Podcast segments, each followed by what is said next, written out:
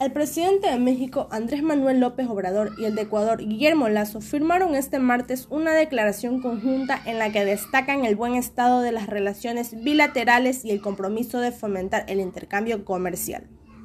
Lazo fue este martes el invitado especial a la conmemoración del gobierno mexicano de los 200 años de la firma de los tratados de Córdoba y celebró además una reunión de trabajo con su homólogo, según un comunicado firmado por ambos gobiernos.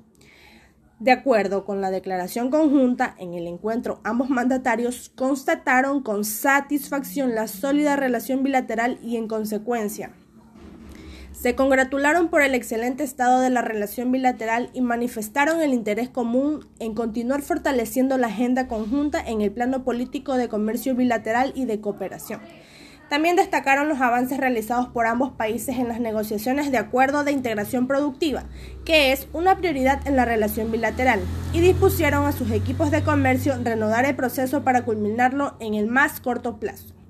También resaltaron la importancia de las inversiones realizadas por empresas de ambos países, las condiciones favorables que ofrecen ambas economías para nuevos proyectos y la relevancia de organizar misiones empresariales en ambos sentidos. Manifestaron también el interés por fortalecer los lazos de cooperación en energía, educación, tecnología y turismo, incluyendo un intercambio de experiencias en el sector petrolero, encaminado a mejorar la eficiencia de refinerías.